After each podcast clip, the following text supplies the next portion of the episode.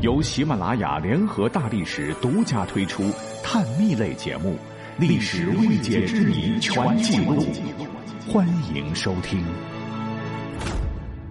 本期节目真不是八卦，也不是标题党啊。那昨天呢，说到苏轼文学造诣堪称宋代之最高成就，文如其人，一生坦坦荡荡，率性天然，品德操守没得说。但您知道吗？如今脍炙人口的，如“但愿人长久，千里共婵娟”，如“欲把西湖比西子，淡妆浓抹总相宜”，如“大江东去，浪淘尽，千古风流人物”等。那这些诗句啊，若不是因为宋徽宗时当朝的一位大太监，很可能就流传不到今日。而今天说的这位大太监，乃是北宋末年六贼之一，历史上著名的大奸臣梁师成。史书载，这小子别看长得很憨厚，可是呢，很聪慧，有点墨水熟悉文法，这在太监中很少有，也成为了他发迹的资本。当时的皇帝乃是徽宗赵佶，文艺青年一个，特别喜欢诗词绘画。太监梁师成投其所好是苦练书法。终于有一回，徽宗见到负责掌抄写诏命的书议局所成文表字体跟自己所创的瘦金体非常像，好奇就问谁所作，得知乃梁师成所制，顿生好感，召其入殿中负责御书号令的起草。亲近了皇帝，他呢是使尽了浑身解数，把皇帝伺候的舒舒服服，地位也是扶摇直上。历史上，宋徽宗迷信道教，被人忽悠，乃是长为大仙降世。在梁师成眼中，这可是难得的攀附机会，费尽心思找剧本来导演。比方说，两年前曾大火的大宋宫词有这么个桥段：汴京皇宫忽然飞来仙鹤徘徊。一只仙鹤竟然献上了传说中的火玉，来帮助宋真宗赵恒的皇后刘娥为辽国萧太后缝制凤袍，以阻止辽国使臣祭祀轩辕帝。那这个编剧应该是看了史书的啊。其实这个桥段呢，来自于不孝子孙宋徽宗，曾因皇宫不知从哪儿飞来十二只仙鹤徘徊，久久不去，被认为是祥瑞。高兴的宋徽宗合不拢嘴。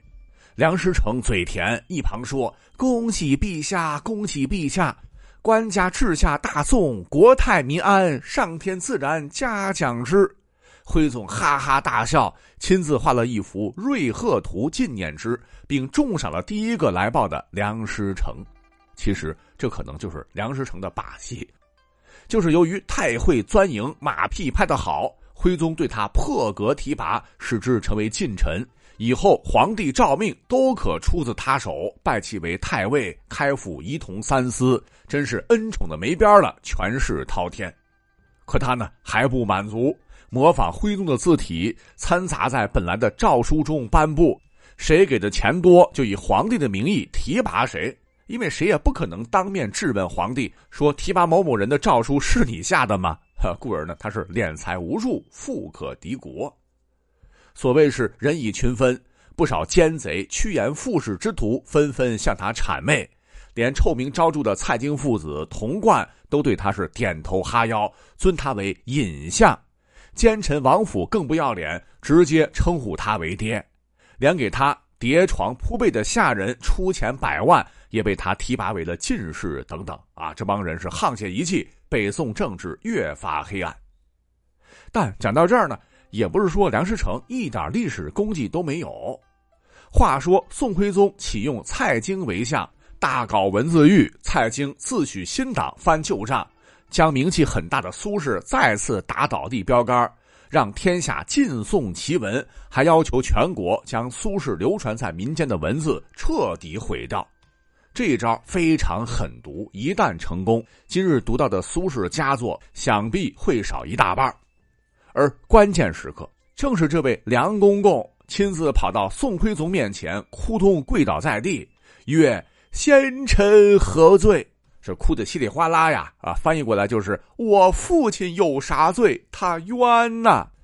由此，苏轼之文才慢慢流行于世。